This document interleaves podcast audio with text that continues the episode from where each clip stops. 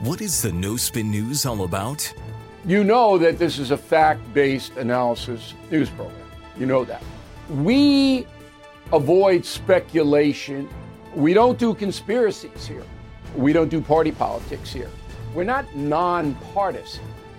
That's wrong. Not that. Okay, we are advocates for a stronger America and a more just society. We don't believe in communism. We don't believe in socialism. We don't believe in nihilism. We don't believe in the progressive woke culture. We think it is un American. We don't support that. So you should know what we are. And it would then crystallize what we do. Listen to the No Spin News. Subscribe to Bill O'Reilly's podcast feed wherever podcasts are available. Welcome to the Sean Spicer Show. Uh, it is Thursday. I like to call it Friday Eve. It gets me excited. Um, if you only watched the first hour of the debate last night, you may just be waking up because it puts you to sleep. Uh, for those of us who watched all the way through, uh, the yelling probably kept us awake for another hour. Uh, a lot to break down about that debate uh, in a little bit. We've got a great panel of uh, RNC type folks. The chairman of the New Hampshire Party, we're going to have that first primary, Chris Ager, is here with us, as well as the former chair of the Republican Party of Massachusetts, Jennifer Nassour. Uh, be really interesting to get their takes and how they think not only the candidates did, but the RNC and Univision. Let me give you a little profile or preview. Uh, it wasn't good. Um, also, the impeachment process really kicked off in earnest today. The House Oversight Committee holding a hearing uh, with three witnesses, but really trying to lay out the initial pieces of the case and the evidence. Um, at least we'll see how they did. I think this is the beginning of the process. The interesting thing is, I think on the heels of a government shutdown, part of the point of doing this was to get some attention. I'm not sure it's going to get it. Uh, speaking of that government shutdown, it is looming. Tick, tick, tick. Here we go. But also last night, Trump was in Michigan uh, talking to the United Auto Workers who are on strike. And that was his counter programming effort, like he did with Tucker Carlson last time. Remember? Um, I actually thought he did a good job and he hit the right tone in what he was really getting at. I'll break that down in just a minute. So, you know what? Let's get into it.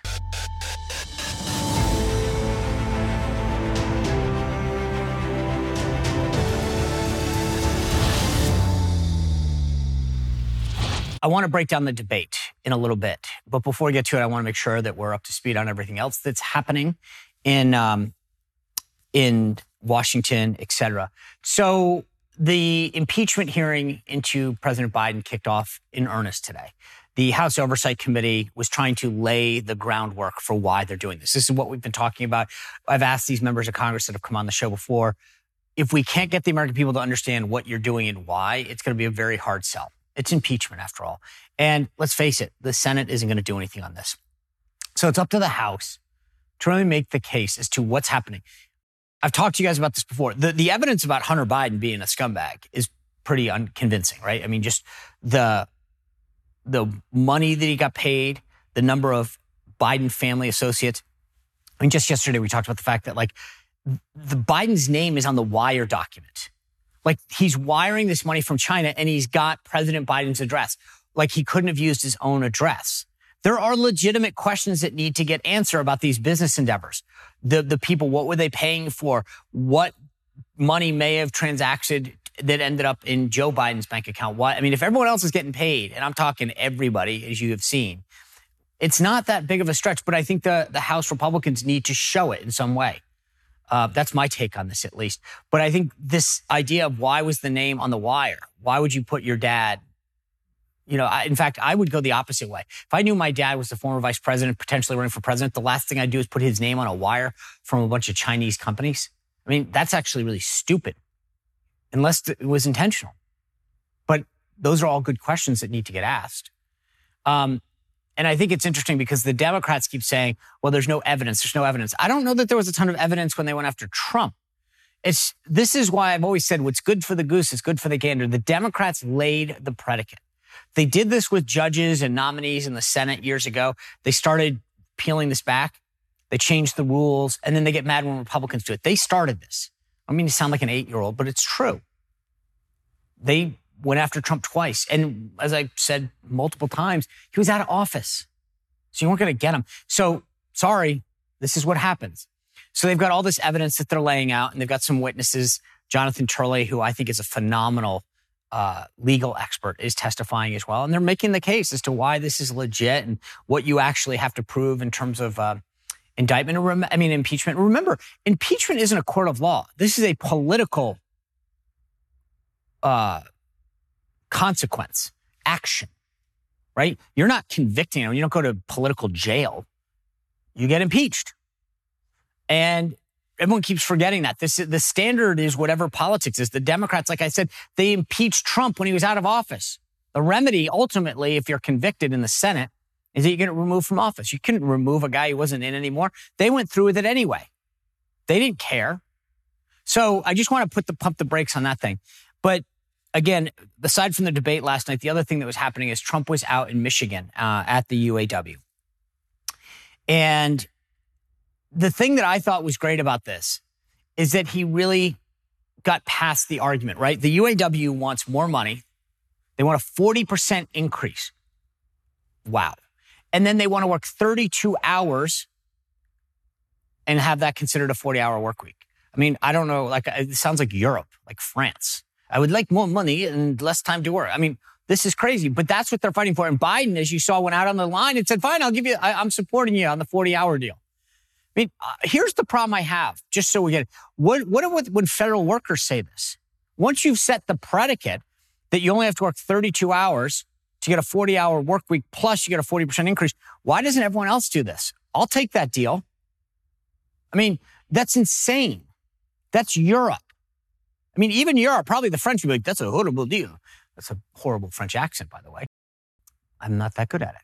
But that's the, I mean, the idea that these guys are going to get that kind of a deal, the president came out. But Trump went there and changed the, the, the narrative.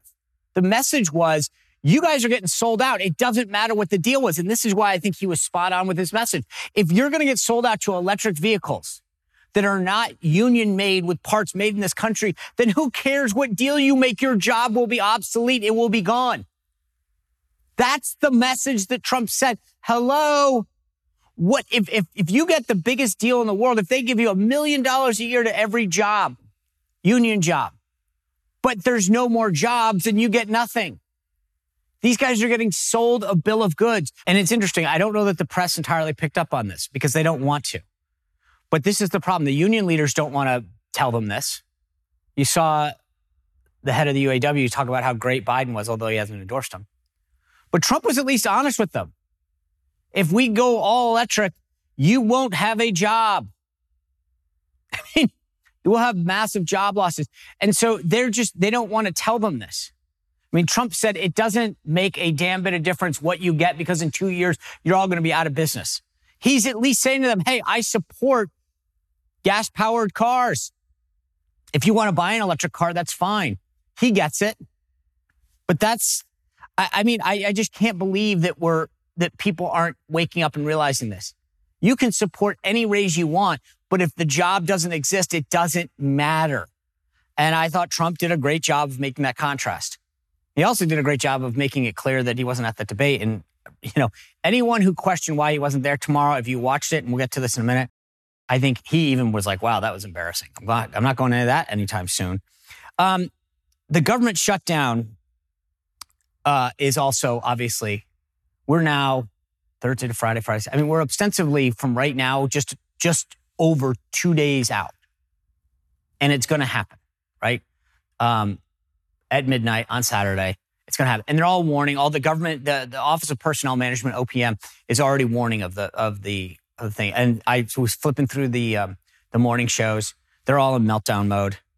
They're like, oh my gosh, there's not. And they're right. I mean, the government is shutting down. Just so we're clear, that's not hyperbole. But there, this is where I think, and I said this every day this week. Republicans are going to get killed politically. All of these people who can't afford stuff, and it's real, by the way. People at the lower end of the economic spectrum, they can't. They got they got bills to pay. You still have to buy food. You still have to put gas in the car. And if you're not getting paid, yes, everyone keeps saying they're going to get paid back. I get it. They will. But if you need money today or tomorrow to pay your daycare bill, your school's education, the gas in your car, we all talk about how Bidenomics is killing us. It is. What do you think it feels like for people living paycheck to paycheck? Service members who are the E5s, E6s, E7s. I mean, I, I just, I, I get it. This is Republicans right now. Tell me what you're for. Let the American people know why you're fighting for this. They can't, well, we're not necessarily for the border. We're for this. I mean, there's nothing. There's no consistent, consolidated message coming out of Washington from the House Republicans. No matter what they do, just to be clear, they will not make this deadline. And if you pass nothing, nothing, which is what they've done so far, just to be clear, They've passed zero. You cannot say this is the White House's fault or the Democrats' fault because you haven't even given something for them to reject. There is nothing that Republicans in the House agree on that they can say to the Democrats, reject this or negotiate with us on this. And therefore, they're going to get blamed and rightly so. Right? You can't say we passed a bill, the Senate passed a bill that we should negotiate. The Senate passed something, they sent it to you. Reject it, pass it, modify it. But right now they've done nothing. All right. Well, on a somewhat brighter note, Bob Menendez, the senator from New Jersey, showed back up in Washington yesterday, and he got asked a ton of questions about what, what's going on. There are now 30 Democratic senators who have said he should resign. Um, he has stepped down as chairman of the Senate Foreign Relations Committee, and uh, Senator Ben Cardin of Maryland has taken that back over. He apparently they're saying he'll have it for the rest of this Congress. And Cardin is retiring, so I don't think that this is sort of the the drug deal that they've made because no one cares because the guy's retiring, and they're just letting him be a caretaker on the way out. But Menendez, um, it's going to be interesting because he had to face the music earlier today in a closed door lunch. I kept thinking, what is he going to walk in and be like, here's a jacket stuffed full of cash with you. Here's a gold bar for you. I mean, his colleagues aren't stupid. There's a difference between presumption of innocence and whether or not he resigns. And Mark Halperin the other day made a great point, which was the only thing he's got left to play on, to trade on is maybe resigning. But, you know, I think for a lot of these guys, they're not stupid. Even Cory Booker, his sort of mentee said he should step down. That's how bad it is. I mean, you just can't explain this away. It's to say I kept $480,000 in cash with gold bars because I was worried uh, for emergencies. I mean, there's no one, I don't, Elon Musk doesn't keep that kind of cash around. Bill Gates doesn't keep that kind of cash around. I mean, that's just, it doesn't pass the smell test. I mean, if you said I, I kept 50 grand, maybe, but $480,000 in cash and gold bars with the fingerprints of the Egyptians that you apparently bribed. I don't know that you can explain that. And by the way, in an emergency, how many people are walking around going, Hey, I got a gold bar. Can you give me some gas? Never happened. But, you know, the upside is I brought it up earlier. Um, the Senate did vote unanimously, or almost, I guess, to, to reinstate the dress code. So that was a big blow to Schumer. I mean, you try to coddle the lowest common denominator because you want to let John Fetterman walk around in gym shorts and a hoodie. I mean, you're going to get rejected on a bipartisan basis. At some point, if you can't dress the part, go home, step down. He's got a Democratic governor, Shapiro, in Philadelphia. If you really don't want that, then, then you can replace him. This is not a political thing. You get to keep the Democratic senator, but get somebody that's not an embarrassment. You don't just keep going, oh, he doesn't like dressing it. Uh, grow up. Speaking of, I, I, brought this up the other day about how um, all these Target stores were closing, all in blue cities, by the way, right? San Francisco, New York, and uh, Seattle. And now Philadelphia, I've watched these images, is um, getting looted as well because the word had spread that a Philadelphia judge dismissed all these criminal charges against a, a former police officer who killed someone. So this was the response. Like, let's just go loot the city. I'm Mike Slater from the podcast Politics by Faith. This is a crazy time in our country. It's stressful, a lot of anxiety, and it's going to get worse. And I realized that one of the things that helps me take away the stress is realizing that there's nothing new under the sun. So on this podcast, we take the news of the day and we run it through the Bible and other periods in history to realize that we've been through this before and we can rise above again. Politics by faith, anywhere you listen to the podcast, politics by faith. That's how they are protesting, smashing, committing violence. It's just, I, I just don't get and the, the, the silence from the left is deafening, by the way. This is like the BLM riots. It's okay. You can smash this. You can break it. Where's the question? Why aren't the press going to these Democratic elected officials and saying, these are your policies. You guys want to defund the police. You want to decriminalize all of these things that were, would have put you in jail before stealing, vandalism, violence, destruction. Nope. Now it's, well, we have to let them do it. And soon, I guarantee you, by the way, that all these guys are going to come back and say, I can't believe these companies aren't, are shunning big cities. Yeah, they are. It's your fault. But no one's actually talking about like what Kamala Harris would call the root cause. The root cause is your policies. You're killing the cities. The only reason I really care about this is because a lot of these people I think are going to move to the suburbs. I don't want them there. Let them stay in the cities and deal with their democratic policies. It's their fault. They're electing these folks. I want to get to our panel. Uh, we have two, a state chairman currently, Republican state chairman of New Hampshire, Chris Ager. He is obviously, that's a big state, first in the nation primary that's coming up. Um, this is going to be crucial. Who will make it? Who won't? What did last night's performances mean? And then Jennifer Nassour was the former chair of the Massachusetts Republican Party. Uh, she is the founder of Pocketbook Projects, which empowers women and gives them the economic tools to do better. Uh, I want to get both of their perspectives, on not just on the candidates, but on the moderators, on the RNC's role, et cetera. So this is going to be a great discussion. Chris, I want to welcome you to the show. Break down what happened last night. How are you? Great. Thank you, Sean. Good to be here. Good to see you. So let me just ask this right off the bat. What were your what are your thoughts about how that debate last night went? Well, my overall impression was it, it was a little bit too much of a scrum for yeah. what I like to see and you know the talking or, or over anyone. each other. oh yeah, yeah. The, the talking over each other. Um, I don't think it helped anyone, and uh, just the way the format flowed and some of the questions, I I just uh, wasn't wasn't real impressed with the entire uh, the way it went down. Um, but um, I, you know, there were a couple of um, interesting uh, points kind of to take away. It seemed like Governor DeSantis looked a little bit more statesmanlike. Um, and yeah, I think he may have helped himself. Um, Tim Scott and Nikki Haley had, you know, the, at times they looked really good, and other times when the argument back and forth went, kind of detracted.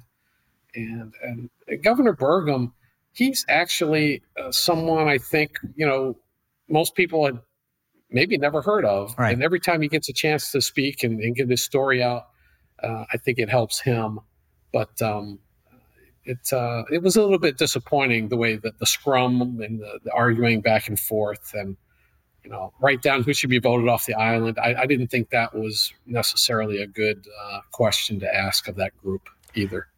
So I'm trying to think of what order to take this in. Um, because I agree with you. I don't. I didn't see any. There's nobody that I saw online, in the media, by text. I mean, no one's saying, wow, that was really good last night, or here's what I learned, or here's who I think came out well. There is no one that I think maybe didn't do any harm, but I don't know that anybody did any good. I mean, again, I think we're going to have another debate that doesn't move the needle. Um, so, so let's, let's kind of go through before we, t- let's, let's work backwards. Instead of talking about the candidates, let's talk about the process. Universally, everybody looked at last night and said they were talking over each other. Uh, it didn't didn't bode well. What what could be done from your standpoint? So I I'm not uh, about debates in yeah, general. Well, I mean, just but but how do you structure? Yeah, I mean, like I looked at yeah. last night, and I've got yeah. some ideas. I talked to you know Mark Halperin I talked about them this morning on our debate prep call. But what what would you? I mean, if someone said to you, Chairman, there's going to be a debate in New Hampshire, fix it. Yep. So, um, first, these are hard things to do. So it's it's um, it's very difficult um, to get the right type of questions and what you think might work in reality may not work. But I think, you know, specific policy questions that you might even give the candidates in advance because they have scripted answers for a lot of things as well. But but give them the topic in advance. Here's what we're going to kind of ask you about. But they did. And tell us, you know, tell us your policy and, and have give everyone a chance maybe to answer uh, the same question. Kind of hard with you know six people, but um, give everyone a chance to answer, and and not allow the people to step on each other. You but, know, but maybe so, there's a way we could do that. Yeah. So here's a couple ideas that I had. Number one, three moderators is too much. You pick one, one person does it. What do you think about that? I think that's great. I mean, picking the best person that you know, I think that would be a good idea. Um, that way, there's less of the moderators being part of the show. Yeah, you know, trying to to, to look good and and really focus back on the candidates. All right, so I had a I've been very open about this since last night. I thought the idea that Univision was a official partner sanctioned by the RNC was a huge mistake. Now, for everyone listening, I want to be crystal clear where I come down on this, and I said this before on other matters. If you want to reach out and broaden your appeal in a general election, I'm 100% for that. Politics is about addition, not subtraction. If we have to garner, if we want to garner more people and take our message of conservative principles, uh, 100% on board. This is a Republican primary in your state, caucus in Iowa. The voters and the grassroots of our party are trying to figure out who is the best person to be the standard bearer, right? The idea that Univision or CNN or NBC cares at all about that or has any clue is nuts. Why was Univision a sanctioned partner of the RNC? Yeah, I don't know. I, I am not on that uh, that committee. Um, I believe you know the, the value. I think is you know trying to trying to show that you have a bigger tent and to you know to reach out to Latino voters who are trending our direction. Sure, but I think one one moderator from Fox I, I would have preferred. It was a little bit distracting, um, and I did I did kind of look at the c- camera, you know, quite a few times, looking at Univision. You know, wh- why is Univision there? So it, it distracted me a little bit uh, f- from the debate from the candidates. I think taking the focus away from the moderators and putting it more on the candidates is, is, is the way to go. And it shouldn't matter who the moderator is right. at the end of the day, as long as they're getting good questions out there. Yeah. All right. Through the miracle of technology, we've been able to bring Jennifer into the discussion. Uh, Jennifer, I, I, was just saying to the chairman, I don't know why Univision played a role in that. I he and I I'm with them. I get the idea of speaking to new audiences, and I'm for that in a general election. But I don't think that that served it, it helped last night. I don't think there was a Republican voter that saw a, one of the questions, not one of the questions that was asked last night DACA, CRT is something that a Republican voter in any state is saying, gosh, I'm glad I know that now. Yeah, definitely. I mean, I think that it it really was i heard your conversation it really was distracting. There were too many moderators up yeah. there and the questions weren't toward they weren't they were geared more toward a general electorate not toward the primary voters. And if our if what we want to do is make sure that primary voters are voting that people are voting in a primary we need to hone in on those issues that are important to them. The media has systematically lied to you the Hunter Biden laptop story, the origin of COVID 19, the Trump Russia collusion hoax, or how your money's being spent in Ukraine. Enough already with the lies. No more lies, hard truths only. That's what the Truth Podcast is all about. It's not standard conservative talking points. If you want that, go somewhere else. But if you want the hard truth delivered to you in a way that challenges you and will challenge me intellectually, you're not going to find anything like this on the internet. Subscribe, download now, The Truth. And I and those it's not that they're not important, but that's not what we're what we talk about, right? When we have you know record high inflation and an economy in the tank and open borders and crime on our streets, there's so many other things we need to talk about. So, uh, Chairman Ager, I want to I want to ask you this: you in New for the folks that are voting in New Hampshire. What issues do you think that they wanted to hear about and maybe didn't hear about last night? Or do you think it was covered? Yeah, I, th- I, think they tried to cover it with Fox Business with the economy, but you know, it, we're back to it's the economy stupid. I think um, where the economy is driving a lot, and the second thing that that's kind of you know unnatural is the border. You know, we're a northern state. We have a northern border. It's only 50 like 52 miles, but we still see smugglers from Mexico bringing people in from Canada, and um, it, it's it's a problem that is getting bigger all the time. So the border, and they did address that uh, somewhat, and the economy seem to be the two highest issues in New Hampshire. Um, in some of the cities, it's crime and homelessness. And in the suburbs, it, it tends to be taxes and then education. Those seem to be the, the four issues. But again, it's suburb versus city. It depends where you where you live. Um, let, us get into candidates for a second. Who who do you think, um, if anyone, stood out last night? Jennifer, I'll start with you. Um, well, I mean, I think Nikki Haley does, right? Because she just seems like she's the adult in the room and she, you know, I think she she had a great one-liner. I think Chris Christie with his Donald Duck comment as as as you know, off as it was and definitely calculated. It was kind of funny. Um, but I think at the end of the day, it was Donald Trump. He wasn't in the room. He right. wasn't there. And at, at, everyone wanted him on stage. Every single person on that stage wanted Donald Trump in there. And I think that that is why he his numbers keep being where they are.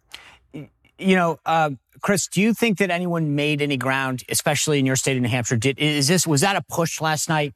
Was that just sort of you know maybe we rearranged the deck chairs a little? But do you think anybody actually is going to move, uh, especially in in New Hampshire? Yeah, it, it, it didn't seem like anyone had a, a breakout. Right. Um, you know, to separate them from the field. Um, they're all great Republicans. They're all great candidates. You know, we, we like them all, but nobody seemed to break out where they're going to become that that challenger. Um, you know, I, th- I, think some of them had some very good moments. Um, Governor DeSantis looked more statesmanlike. Nikki Haley had some very good points. Tim Scott, um, Governor Burgum, surprisingly, most people don't know him, but when he talks, people say, "Oh, he seems like a, a legitimate." But you know what I don't get, and, and and and I agree with you. I thought Burgum actually had some good points about what his record was in in North Dakota. Here's what I thought was interesting. I hosted a show for three years at Newsmax, right?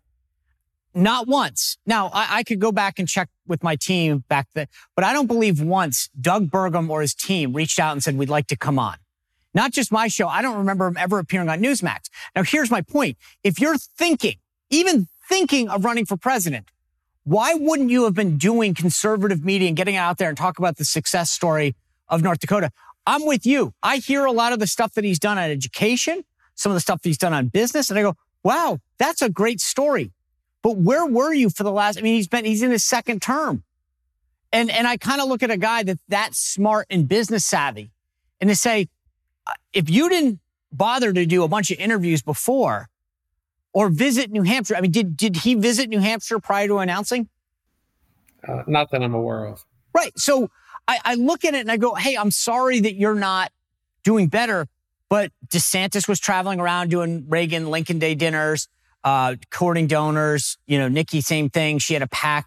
I just, I don't, I, I don't feel bad for the guy. I actually feel like it's too bad he didn't get out there earlier. But I don't know how you decide to run for president and you don't hit the circuit or test the waters before and think you're just going to buy it. Jennifer? Yeah, I, I, um, I, I mean, I, I can just tell you we're already hearing from people who are thinking about running in 2028. And so, you know, it's it's not too early to to start. Just to meet the people and understand the, the, the groundwork. So uh, I don't know um, what goes into his calculations. I did go to North Dakota. It's my 15th state, and they sent me a T-shirt. That's so, nice. So that was kind of, I mean, it's a pretty well-run state, but um, I don't know why, and unless unless he uh, genuinely wasn't planning on running for president until recently.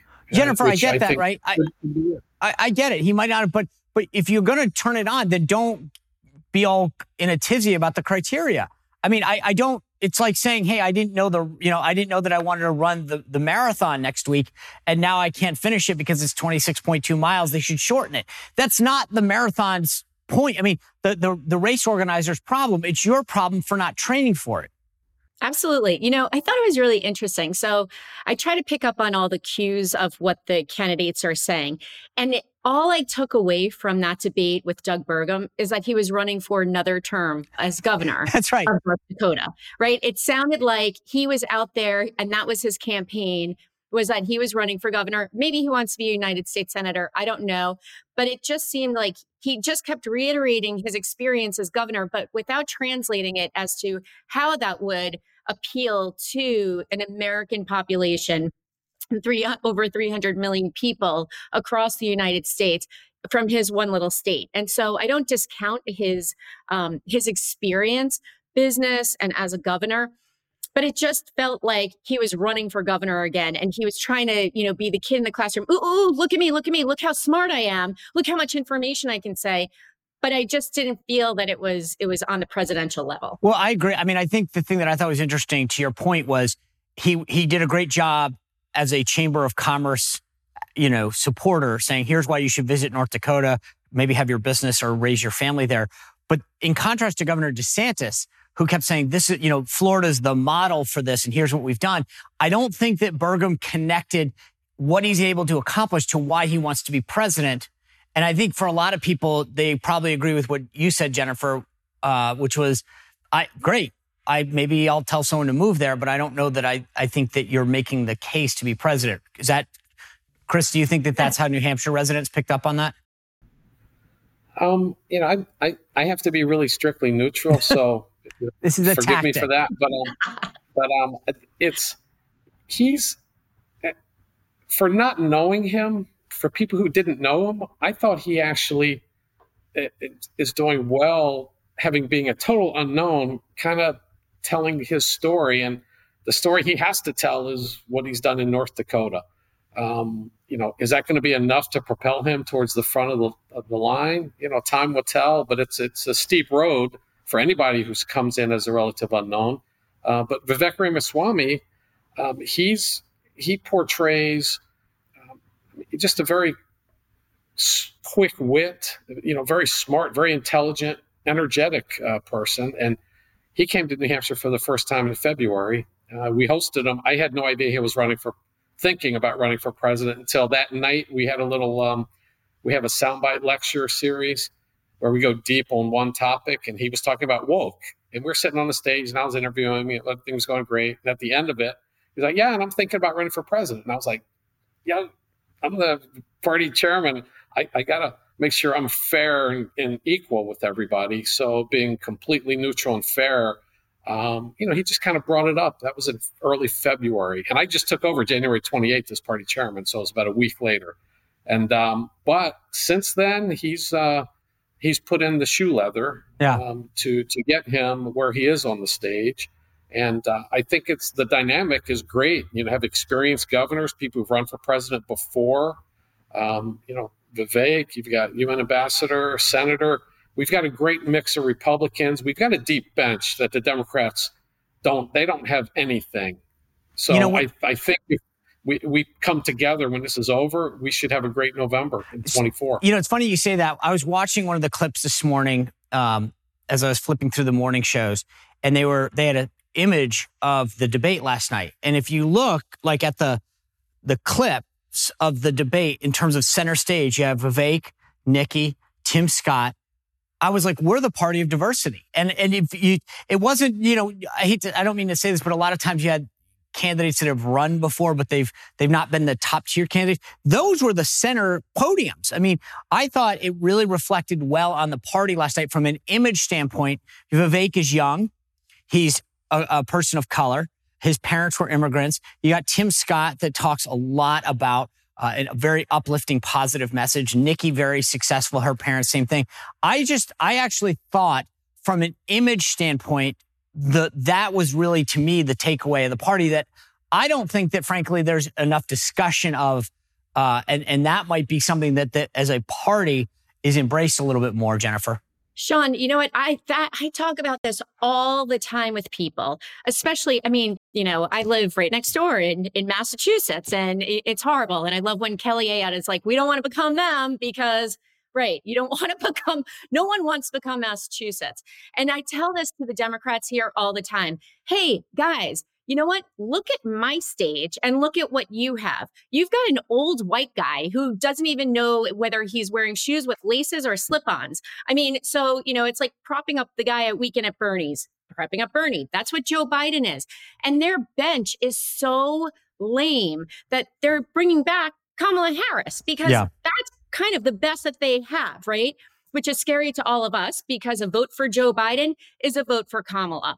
And so look at our stage on the other hand. You have, you know, the oldest person on that stage is in his 60s that's what we have. That's what we're offering. The youngest person is 38 that's amazing. The the difference in in background and in history and in demography everything about it is just so wonderful to see. And and as a mom with two voting age daughters it is great to look at them with this straight face and say, yes, I am proud to be a Republican. And, you know, talk about this to your friends because we're not the party of the old white guy anymore, right. the old wealthy white guy. We are a party of diversity. We're a party that encourages a woman, encourages minorities to be up there. And I think that is so cool for us and poo poo on the Democrats for bringing out, you know, the same old guy that's been out there for 40 years. Yeah, Chris, I want to talk a little bit about what's happening though. Uh, before I go, Chris, did you want to make a comment on that? No, I, I think it, it's great. And uh, the all of these candidates um, are accomplished people in their own rights. They're, they're people who have accomplished great things, you know, every single one of them. Um, and, you know, we haven't mentioned Mike Pence yet, but, you know, congressman, governor, vice president. He's on the stage um, competing equally in the discussion with Vivek Ramaswamy, a young guy, um, businessman, billionaire. And then, so we've got a great mix of people that our, our voters are going to be, have, uh, be able to have a choice uh, with. With the Democrats, you've got, you've got Joe Biden. I mean, really? That, that's that's awful. But let me We've ask got you a great choice, and they've got no choice. But we're not talking about Mike Pence. Is that because Mike Pence didn't do anything for us to talk about? Um, I, Mike Pence is well known, and you know he, his positions I don't think have uh, really changed, and so he's a known quantity. So it's it's kind of hard for him to break out with a new a new policy or something to talk about because we kind of know him. Uh, he, has been around, uh, and and so it's it's kind of like Donald Trump. I mean, he doesn't really need to be on the debate stage, uh, debate stage, in in some respects because he, right. he was president for four years. We we kind of know what he's right. going to do, and uh, so he doesn't need to break out. He he's already out. Um, it's it's it's maybe good for the other candidates that he's not on the stage, so they can I, figure out who else you know people educate people on what they stand for. Yeah. So I think Mike Pence is in that category. He's a known quantity. Let me let me just ask you guys a question, and then Jennifer, I I, I will let you go because I, I want to focus on some New Hampshire specific stuff. Uh, but before you go, I want to just ask you this. I have a working theory, which is everyone keeps saying after the first debate, and we'll see after this one, the numbers aren't moving much, right? Trump's, let's call it, let's just say 50% for argument purposes that are locked in. Those are your Trump supporters. And everyone else uh, below that has gotten anywhere from, you know, 2% to, to 12, 13, whatever, somewhere in there. And they kind of go up and down a little here and there. I believe that, that there is a working theory that the, the Republican electorate has made their decision up. They've looked at these candidates. They know who they all are. To Chris's point about Mike Pence, he was a governor, a congressman, vice president. They know who he is. They know who Chris Christie is. They, they've, and that they've kind of said, okay, this is who I'm with.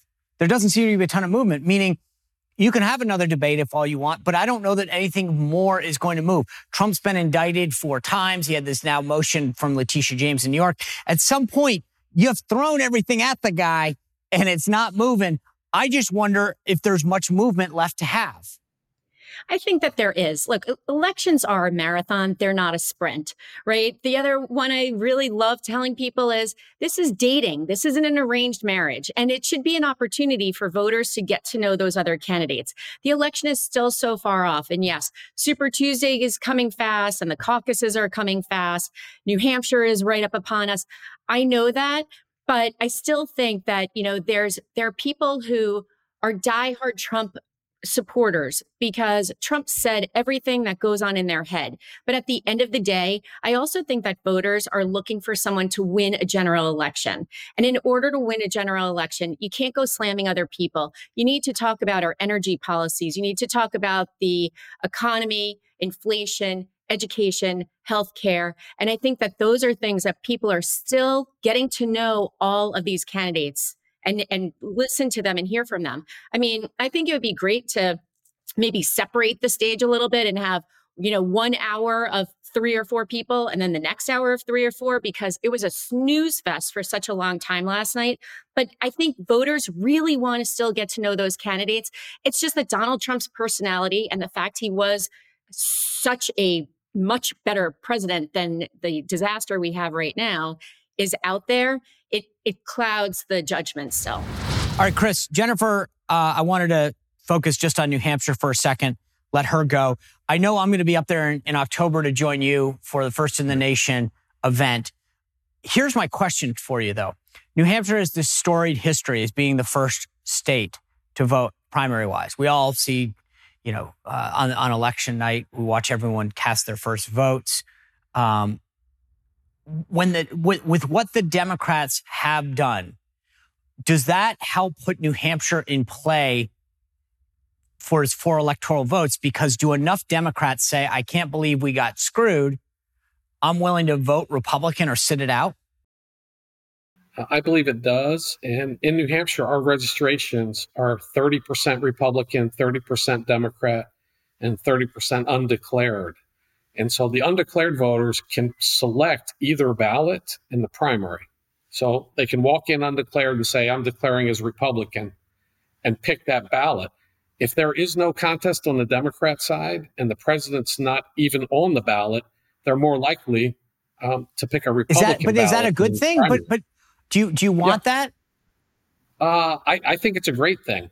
Why? Uh, for one, it it it demonstrates um, the breadth of our big tent in New Hampshire and in New England, you know, to win, you have to have a big tent. You have to appeal to people in the center.